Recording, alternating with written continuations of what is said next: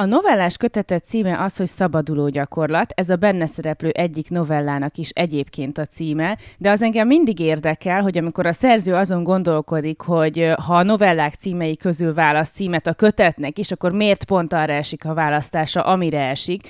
És ezen sokat gondolkodtam a kötetet kapcsán. A novellák többsége, vagy sok, sok belőle, legalábbis sok közülük az egy ilyen szabadulási vágyról szól, az, az élet kötöttségeiből, eltitkoltságokról, eltitkolt élethelyzetekről, adott esetben még hazugságokról is, vagy csalódásokról, de erről szól, ezért választottad a, a, a szabaduló gyakorlatot címnek? Voltak éppen ez a Dávid Anna a szerkesztőmnek a választása volt, amiért nagyon hálás vagyok. Sokkal jobb volt, mint az eredeti, illetve a munka címe, amit most már nem mondok, az interneten még felelhető, de inkább nem, nem hangsúlyoznám, legyen ez így. Azt hiszem, hogy azért óckodtam az első pillanatban tőle, mert a, a, ugye a férjem is író, és neki pedig a, a Szabadulás történetek az előző kötetének az alcíme. Uh-huh. És elképzelhető, hogy van áthallás a kettő között, de hát ha az övé az mondjuk férfi szabadulás történetek, akkor az enyém szinte mind női szabaduló gyakorlatok, ám bátor, azért vannak bőven Így férfiak van. is a könyvemben.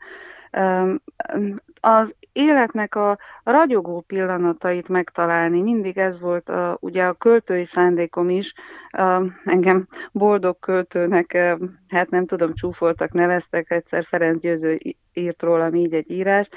Én egy nagyon, hogy mondjam, két pólusú ember vagyok. Nagyon kétségbe tudok esni, nagyon sokszor vagyok szomorú, és ebből mindig ki kell valahogy kapaszkodni. És az, ez a fényesség, ami a könyvben megjelenik, hol szerelem, hol pedig csak egy magányos, felszabadult pillanat képében, ez, ami engem éltet, ami uh, visz előre, és amitől szép az egész mégis, és nem egy taposómalom. De ebből van kevesebb a könyvben, nem? Vagy rosszul érzem? Mert ahogy én olvastam, inkább a inkább azok, azok a történetek maradtak a fejemben, vagy azok az érzések, inkább így mondom, ami nem, ami pont arról szól, hogy valami nagyon hiányzik, vagy az öregedés például a kötet nagyon-nagyon szól az öregedésről.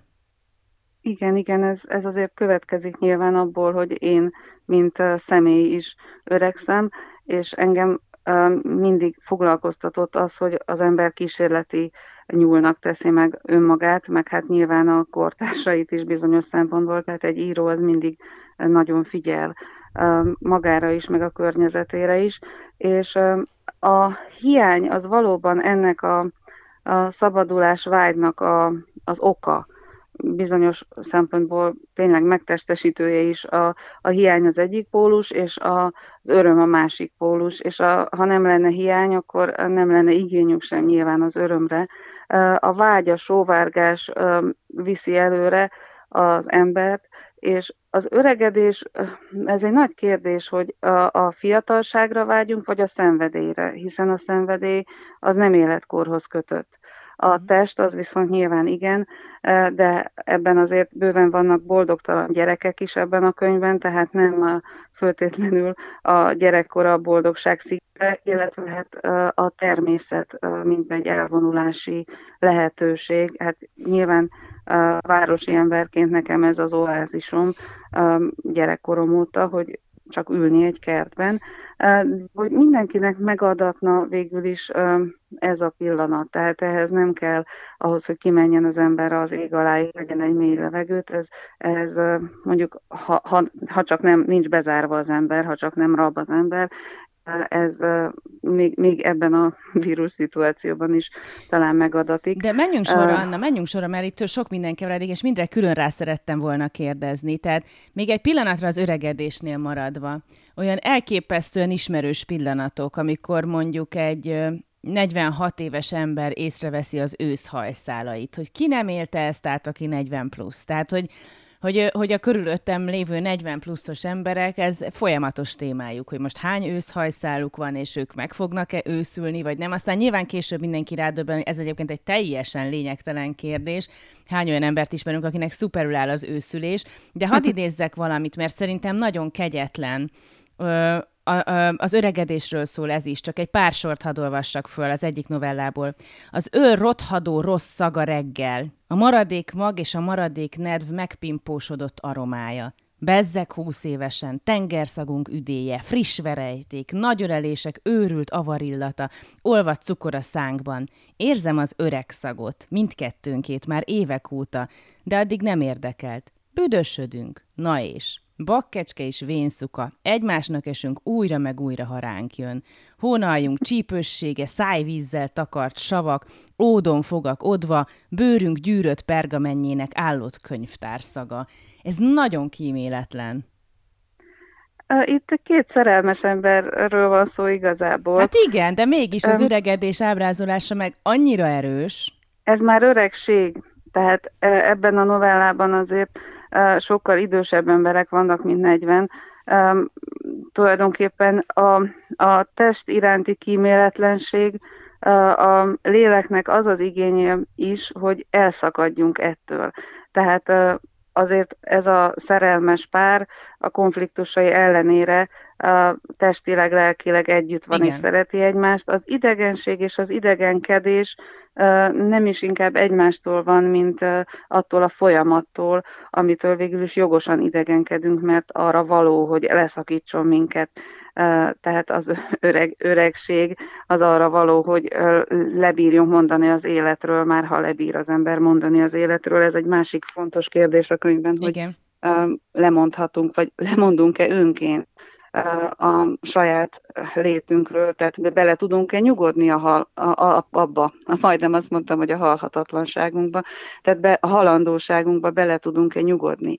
És én, én nagyon erősen hiszek a szenvedélyben, és az az érzésem, hogy a szenvedély lendít át, testből testbe megy a szenvedély, tehát, hogy mondjam, egy középkori alkotó szenvedélyeit ugyanúgy átéljük, amikor olvassuk. Tehát ilyen szempontból a művészet az egyik kiút a testből, illetve a művészet által képviselt szenvedély uh-huh. az egyik kiút a testből. Tehát a test pontos és precíz leírása többször is szerepel nyilván a könyvben, ugyanúgy, ahogy egy kamaszlány, ahogy felfedezi a saját testét. Egyébként az eredeti cím is a testre vonatkozott inkább.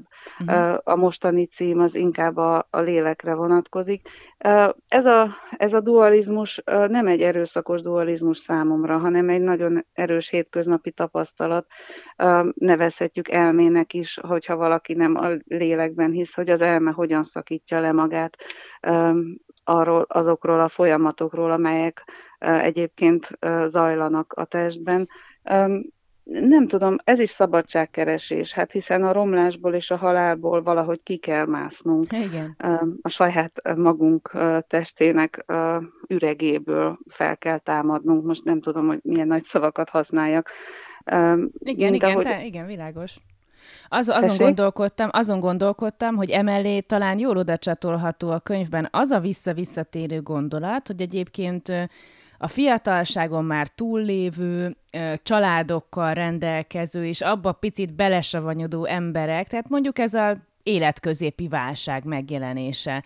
Ez azért gondolom, hogy ez egy gondolatkör, tehát ahogy megjelenik a halál, az öregedés, az életközépi válság, tehát hogy, hogy mindez egy gondolat mentén jelenik meg, ha jól érzem.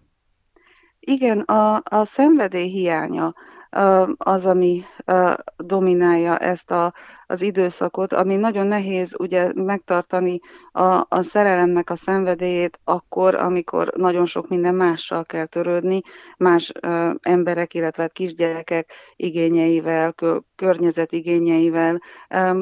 Számomra a szerelem az annyira csodálatosan kiröpít ezekből a kötöttségekből, és nyilván nem csak számomra, és nem csak a művészetben, hanem valóban a hétköznapokban is a szerelmes ember egyszerűen lebeg, uh-huh. és másképpen van jelen, és egyáltalán a, a, a testen át elérhető üdvözülést is megtapasztaljuk, hogyha szerencsések vagyunk.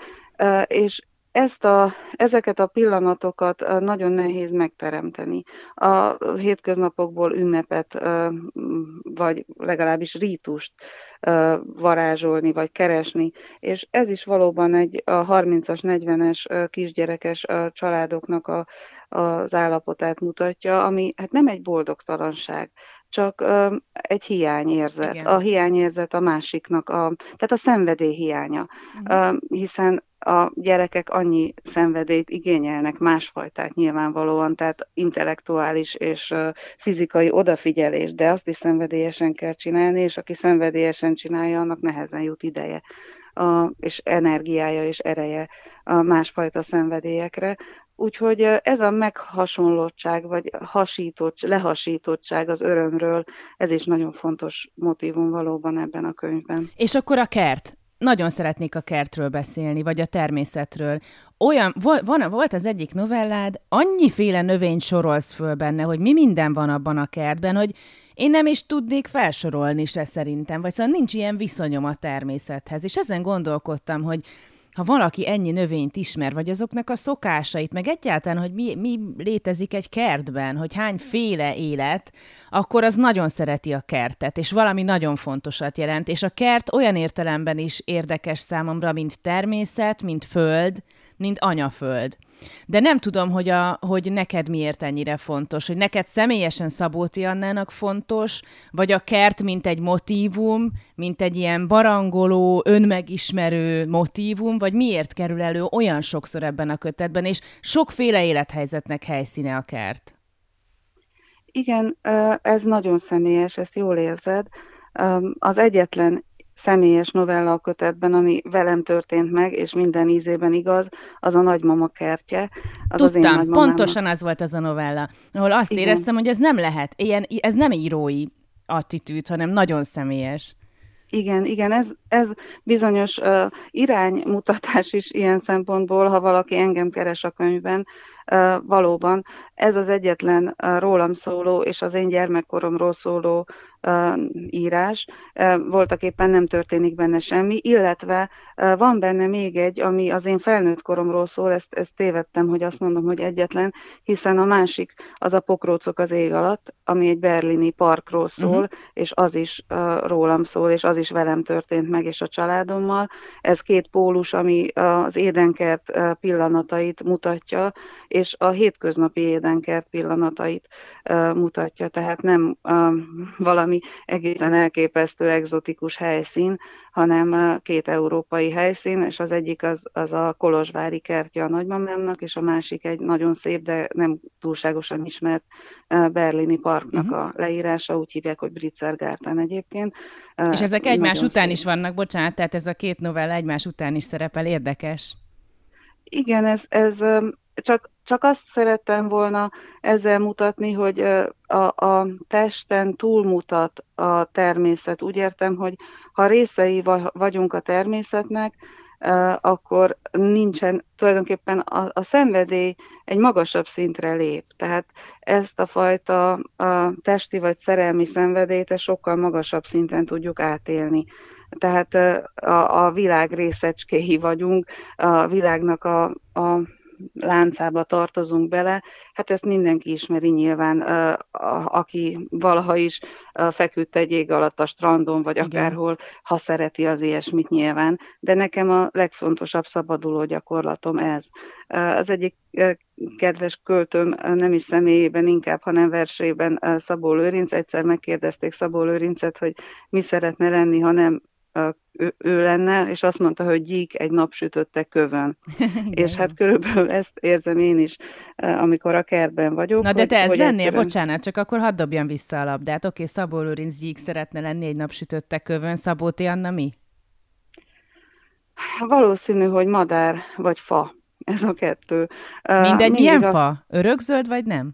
Nem örökzöld, nem fenyőfa, semmiképpen almafa, vagy valami, ami terem is, vagy valami, ami örömet is ad embereknek, tehát nem egy erdei fa, azért is a kert, látod, hogy vezetsz errefele, azért is a kert, mert ez egyfajta emberi tér, belakható tér, megszelidített tér, ahol én jól érzem magam, tehát ez nyilván szemben áll a vadonnal, a pusztasággal, ami ebben szintén azért szerepel, hiszen valahogy az Emily Brontére való utalás az üvöltő szeleknek a, a kegyetlen helyszínei valahogy beúsznak. Ez a, a csupasz dombasz például egy nagyon fontos motivum, a testi értelemben is, és a lelki értelemben is, hogy fel kell menni arra a magaslatra, ahol már nincs ez a vigasz. Nincs a kert vigasza, nincsen az erdő vigasza, tehát egyébként én nagyon szeretek kirándulni is, uh-huh. de a kert az, a, ami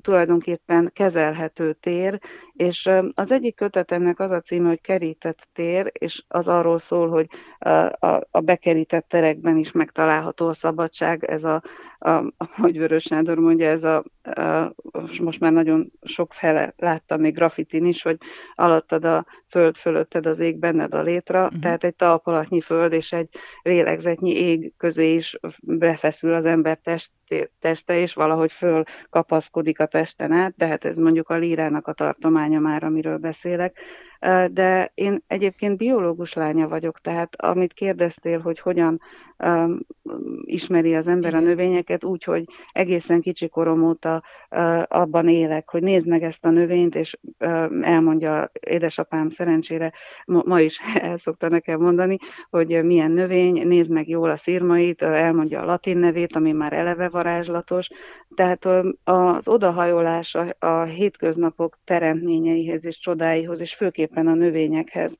az egy gyermekkorból megmaradt reflex számomra. Azon kívül nekem is van kertem, tehát a, ebben a bezárt vírus időszakban az adta az egyetlen igaz. Tulajdonképpen nem mozdultunk ki egyáltalán sehova, de a kertben ott voltunk, és ástunk, és és, és jó, dolgoztam de, a földdel. És de, jó, a, de jó, hogy ezt mondtad, hogy ástunk, annyira érdekes a könyved hátulján lévő mondat. Jó kislány voltam, de minden délután ástam. Igen, igen, ez az ásás, ez egy, én tulajdonképpen gyerekkoromban is dolgoztam sokat földdel, tehát a nagymama kertjében ez benne is van, hogy milyen rejtélyes a föld alatti világ most próbáltam megkeresni, én úgy emlékszem, hogy ezt a motivumot egyébként egy Susan Zontágnak a naplójában, a gyermekkori naplójában olvastam, hogy, hogy egy gödröt ásott magának, és ott olvasott, de most nem tudom eldönteni, hogy ezt álmodtam, hogy én ezt a naplóban olvastam, vagy nem ott olvastam. Meg kell majd keresnem ezt a pontos pontos szöveg helyett. Ez egy olyan novellából származik, ahol egy festőről van szó, aki nem a szavaknak a mestere.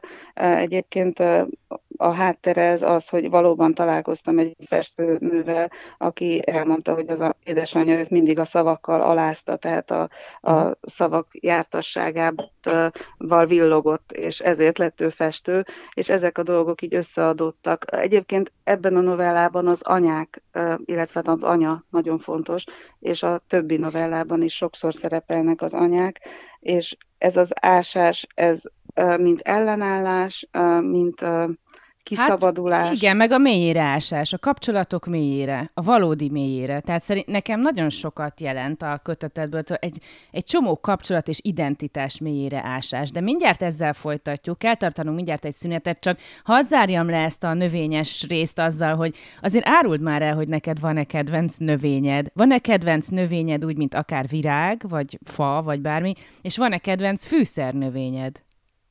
Hmm. A rózsákat nagyon szeretem, nagyon sokféle rózsám van, sajnos elég kevés a fény a kertünkben, tehát nagyon nagyok a fák, és én nem bírok a fákkal kegyetlen lenni, Ámbátor egy igazi kertésznek kellene. Metszeni a fákat, tehát azt mondom, hogy a rózsák, mindenféle rózsa, mostanában az angol rózsákat szeretem, de a legkedvesebb rózsánk, amit megörököltünk a korábbi kertészektől ebben a kertben, az egy egyszerű paraszt rózsabokor, az a legszebb rózsa számomra, nagyon illatos, az is nagyon fontos, hogy enni lehessen azt a növényt, és ide igazából a fűszernövények közül nagyon nehéz lenne választani. Most a rozmaring éppen, egy kicsi kivilágított rozmaring bokor várja nálunk a karácsonyt, az egy ilyen előkarácsonyfa a lépcsőn van, és ilyen pici fényecskék vannak rajta, és nagyon szép, és a, most pont, ahogy jöttem fel a lépcsőn, hozzáértem, és az illata így szállt utánam elég hozzáérni a rozmarinkhoz, nagyon szeretem. Jaj, de jó. Ahogy a könyvedben a képeket, úgy ezt a képet is láttam most magam előtt. Azt mondtad, hogy van két novella a kötetedben, ami, amiben nagyon megtalálhat az olvasó téged, de képzeld el, hogy a, amikor én egy másik, egy harmadik novellát olvastam, abban van egy kiszólás, és azt gondoltam, hogy ilyet csak egy író írhat le, egy íróról szól a novella, aki megfigyel egy jelenetet, ami egy strandon zajlik, vízparton, egy fotózás, vagyis hát valaki fotóz egy másik embert, közben ott flörtölgetnek egymással fiatalok, na és ebben van egy ilyen mondat, hogy a fene egye meg, ma este is írni fogok. és nekem ez annyira hogy őszinte, hogy ilyet tényleg csak egy író írhat le, aki azt gondolja, hogy ma nem akartam írni, mert pihenni akartam, de nem tudom megtenni, hogy ezt most nem írom meg. Szerintem ez a kényszere az írásnak, vagy szóval valószínűleg ez az, ami a tehetség, hogy egyszerűen nem teheted meg, hogy elherdáld. De azt jól érzem, hogy ez a gondolat, ez benned, Szabó T. Annában, íróban, ez már azért nem egyszer, nem tudom, így előkerült, hogy a fene egye meg, hogy ma is írnom kell. Abszolút igazad van. Ez egy szenvedélybetegség, beszéltünk végig a szenvedélyekről, és az írás is egyfajta szenvedélybetegség ahogy az ember nem tudja felfüggeszteni az írói létét, illetve hát csak bizonyos pillanatokban tudja felfüggeszteni, tehát ha másfajta szenvedély erősebb, mint az írás szenvedélye, de ha az ember egyedül van, és ebben a novellában az illető egyedül van, írni megy, de pihenni is, és az írás erősebb, mint a pihenés vágya. Ha az ember egyedül van, akkor ez a szenvedélybetegség eluralkodhat rajta, uh-huh ez a megfigyelés és a rögzítés szenvedélye. A megfigyelésé az automatikus egy idő után, a rögzítéssel viszont küzdik az ember, hiszen nem jó írni. Tehát néha jó, és pontosan emiatt lesz az ember függő, mert néha annyira jó, és annyira le, lebegően viszi magát, ezt az ihletett pillanatnak szokták nevezni ez, egyszerűség kedvéért, de az írásnak a nagy része nem ilyen az küzdködés, araszolás előre, a mondatok a szerelése jobbról-balról támad az ember, megpróbálja megfogalmazni, dühös magára, kínlódik, szenved és vakarózik és mocorog, és kihúz, és mit tudom én, tehát mindenféle szót lehetne itt használni, ami kellemetlen testi tüneteket uh-huh. leír, de a, a maga a szenvedély az azért jó, mert van, tehát el tudja az ember érni azt a pillanatot, amikor, mit tudom én, mint egy maratonfutónak is biztos vannak flow pillanatai, vagy egy sportban is vannak ilyenek, vagy a festészetben, vagy akármilyen munkában, ezt ugye flownak nevezték Csíkszent Mihály Mihály Igen. nyomán, hogy, hogy egy, egy ihletett és boldog pillanat, és az írásban is ez megvan. De a fene egye meg, az valóban minden pillanat, mikor az ember odaül az üres papír elé, akkor ezt a fene egye meget érzi, hogy um, belső kényszer, és magát kényszeríti az ember, és muszáj. És közben és ott egy fehér jó. papír, amivel meg kell küzdeni. Igen, hát nagyon nehéz, ugye ki kell találni. Egyszer az üres papír ott van, vagy az üres laptop, mert azért ez többnyire most már képernyő, Igen. és egyszerűen a semmiből kell valamit oda tenni.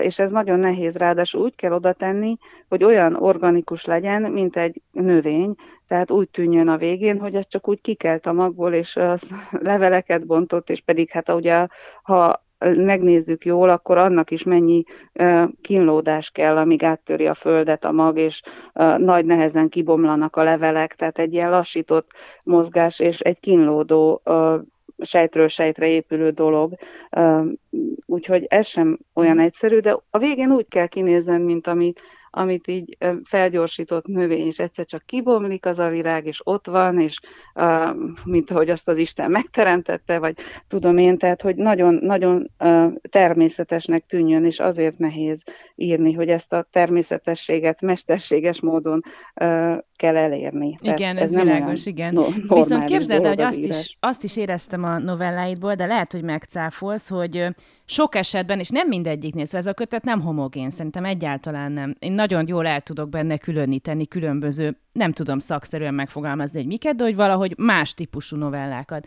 De az egyik típusú novellában azt érzem, hogy mintha egy pillanatból indulna az egész. Tehát én simán el tudom képzelni, mondjuk van egy novella, ami arról szól, hogy két ember összeismerkedik az interneten, és aztán találkoznak egy parkban, egy padon.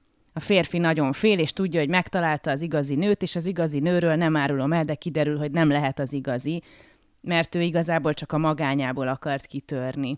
És azt gondoltam, hogy ez a novella simán elindulhat egy pillanatból, hogy sétálsz egy parkban, látsz egy férfit, meg egy nőt, akikben van valami furcsa, de mégis harmonikus, és akkor sétálsz tovább, figyeled őket, és egyszer csak elkezdesz azon gondolkodni, hogy hogy kerülhettek ők ide. És egy csomó novellánál van ilyen érzésem, mintha láttál volna egy pillanatot, vagy egy figurát, egy problémát, és elkezdtél volna azon gondolkodni, hogy mi, de, mi okozhatta ezt. Tévedek? Igen, igen, igen. Um, ez a, amit ez a megfigyelőké az embernek valóban, amit te is mondasz, hogy uh, uh, egy pillanatképből indul ki az ember, ez nyilván a, a természetéből is fakad a könyvnek, hogy ez egy novellás kötet, és nem egy regény.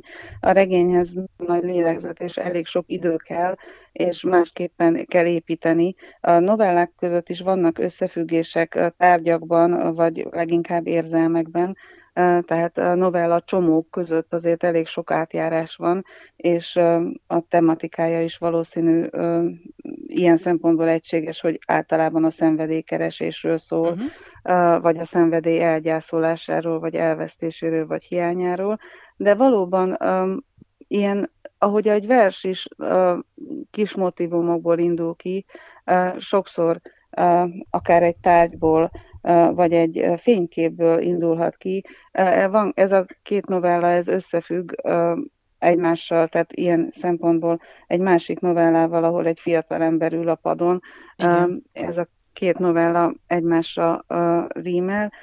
Ezt el is árultam a múltkor az interneten az olvasóknak, megmutattam a képet, amit egy barátnőmtől Leányvári Enikő barátnőm küldte nekem el egy padon ülő fiatal képét, aki egy kisgyerekkel ül ott, és ebből a képből született tulajdonképpen két novella. Hát igen, um, ez az, ezt érzi az ember, hogy nagyon erős a képiség, hogy az egy-egy képből elinduló gondolatok. De azért nem lennék fair, hogyha nem, nem jegyezném meg, hogy van nagyon aktuális ö, története a kötetnek. Nagy, a, már úgy értem, hogy társadalmilag nagyon erősen reagál a társadalmunkra, két szempontból is.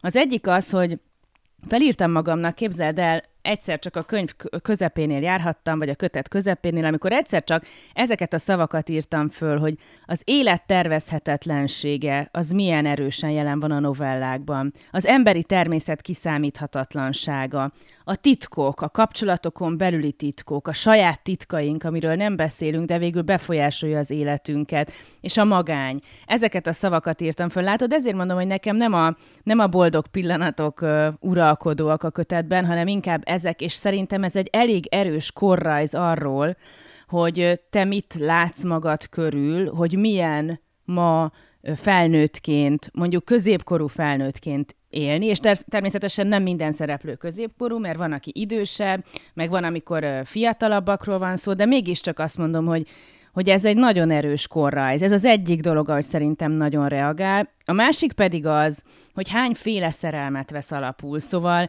itt azért van szó transzneműről, melegről, leszbikusról, nem váltóról, olyan, tehát transzexuálisról is, transzneműről is, tehát hogy nagyon sokféle szerelemről, ami szintén egy állásfoglalás ma.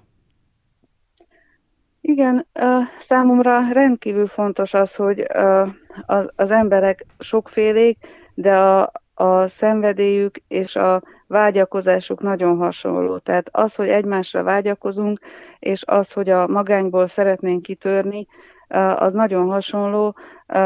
Mondjuk fokozatai vannak a, az önkínzásnak, vagy a, az öngyűlöletnek nagyon sok szereplő haragszik magára, vagy nem bírja magát, de nem csak azért, mert ilyen vagy olyan vágyai vannak, hanem azért is, mert esetleg a teste túl kövér, túl sovány, túl fiatal, mit tudom én, egy kamaszlány, hogy ő még nem szőrös, tehát innentől kezdve kezdődnek a dolgok, hogy vagy az, az idősebb.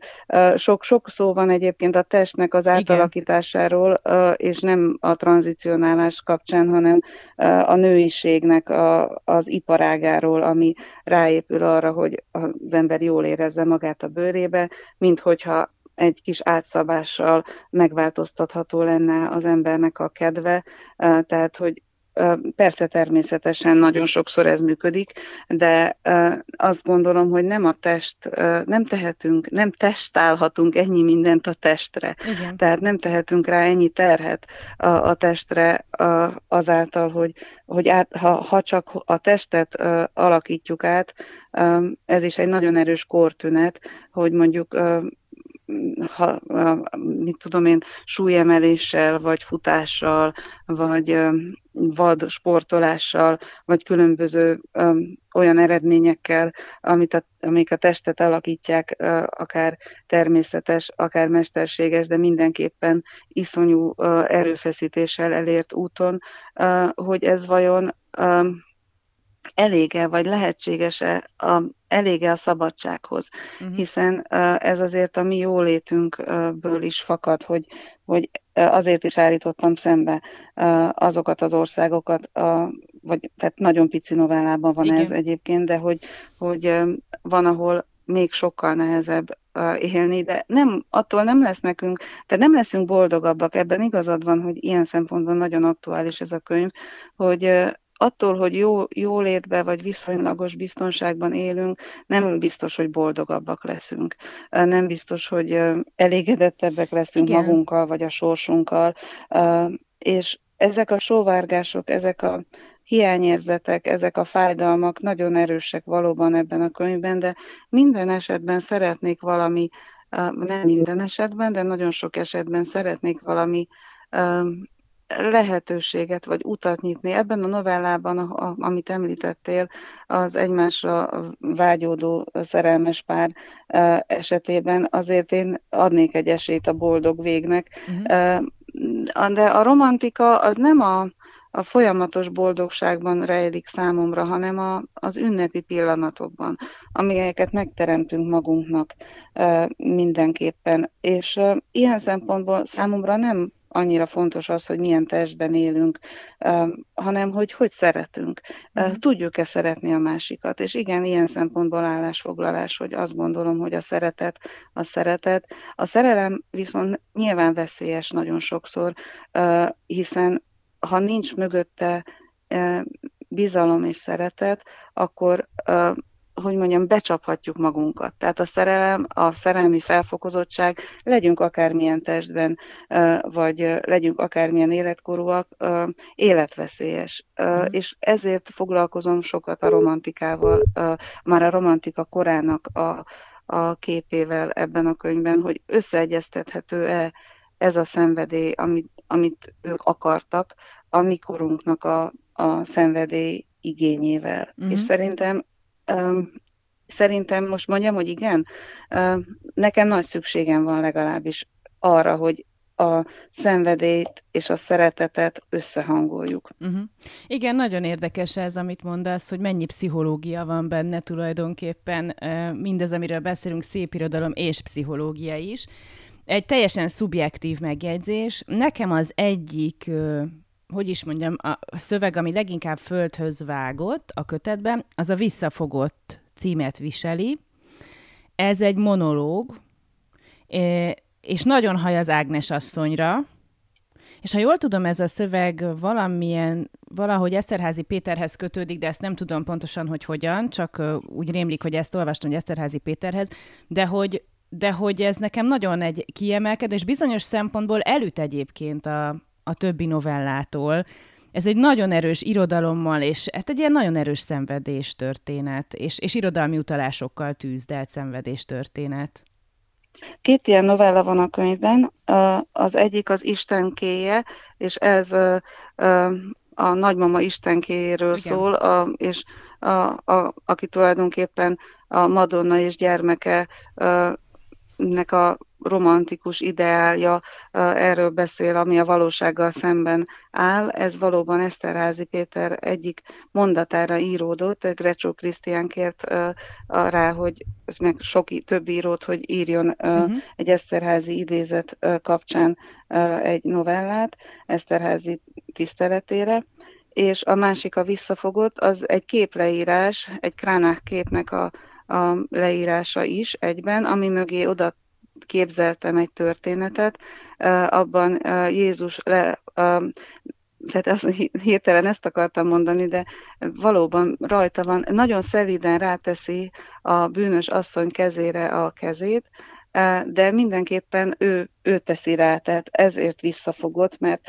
a, a, a nőnek a jogos és fájdalmát és haragját nyilván csillapítani akarván, de mégiscsak elhallgattatja a, a női hangot. Mégiscsak, ha nem, tehát odafigyelve és figyelmesen, de még, mégsem ad neki teret. Uh-huh. Tehát a szerítség, ami, hogy mondjam, amikor a jogos harag nem törhet ki, akkor nagyon nehéz tovább szelídnek lenni. Uh-huh. Tehát a vadság és a szelítség pólusairól is szól ez a könyv. Én semmiképpen nem tartom abszolút erénynek, sőt a vadságot. Én a szelítséget nagyon fontosnak tartom, de ha nem engedjük a vadságot, akkor a szelítség nem lesz soha igazi szelítség. Uh-huh. És ez a visszafogott novella, ez erről szól, hogy ha nem engedjük a nőket, hogy elmondják a maguk fájdalmát és a maguk sérelmeit, akkor ne várjuk tőlük, hogy felszabadultan és önként legyenek kedvesek. És van ebben a könyvben valóban néhány olyan írás, az Ágnes asszonyról szóló is valóban. Tehát De nekem ez Ágnes is, ebben, ebben az írásban is érdekes, amit mondtál, mert nekem ebben is megjelent, akár az Ágnes asszony monológia is lehetett volna. Jó, nyilván nem minden elemében stimmel, csak hogy, csak hogy nekem ebben is megjelent, tök érdekes. Igen. Igen, igen. Hát nagyon sok kibeszéletlen női tragédia történet van, és az irodalomban hát nyilván sok szó van a, a férfi tragédiákról, de a női tragédiákat is férfi írók írták meg, mondjuk Anna Karenina, vagy Bováriné, tehát a leghíresebb nő alakjai a, a korábbi, most már nem, most már nem így van egyébként, mert most már nagyon a 20. századtól kezdve már nem egészen így van, de vagy a 20. század második felétől kezdve különösen nem, de a hang a hang visszafolytása ellen is beszélek, ebből a szempontból valóban állásfoglalás, de az előző könyvemben, illetve hát az előző novellás kötetemben, mert közte volt egy Határ című elég személyes eszé novella gyűjtemény, az előző könyvemben a töréstesztben ez úgy jelent meg, mint a harag, az abszolút harag könyve, az kiszolgáltatottság és a, a, a hogy mondjam, kegyetlenség is benne volt. Ebben a könyvben talán egy kicsit megértőbb vagyok, kivéve ezeket a novellákat. Ezekben a novellákban valóban ugyanaz a seb, ugyanaz a törés mutatkozik meg. Van benne egy álom egyébként, nem véletlenül az a címe, hogy Anna, annak a kis novella töredéknek, ez egy személyes álom volt, egy rémes álom volt, és ezt kénytelen voltam beletenni ebbe a könyvbe, hiszen pontosan ettől, ezt most nem mesélem, mert elmesélni nem tudom csak megírni. Ott van, mind el lehet olvasni, így van.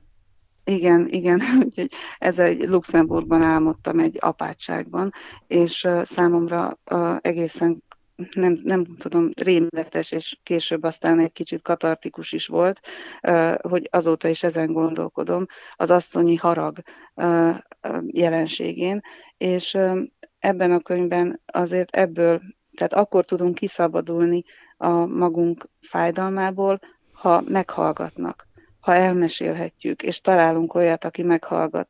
És azzal már hát jóvá tenni nem lehet, de a terhet letenni igen. Úgyhogy ez is ennek a könyvnek egy vonulata, az ebből való kiszabadulás, az asszony sors ránk kényszerített hallgatása alól kiszabadulás. Hát ez is nagyon aktuális, és ne haragudj, hogy ezt a kérdést teszem, de hogy zavarna, ha azt mondanak, hogy feminista a kötet? Abszolút az, igen. Jó, akkor nem zavar. Nagyon Tehát, fontos számunkra.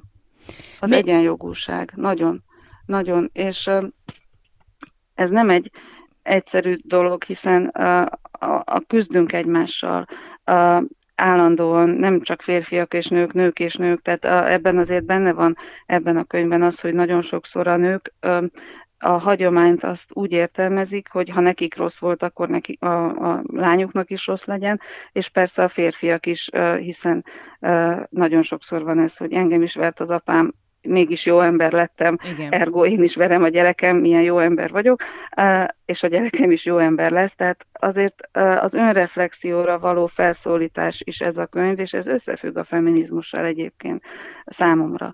Tehát, hogy a, a, a nőket ugyanúgy meg kell hallgatni, nincs, nincs um, ugyanakkor persze nem hivatkozhatunk semmifajta törékenységre vagy érzékenységre. Éppen ezért mindent el kell mondanunk őszintén a haragunkat is, és a másik félnek meg kell hallgatnia.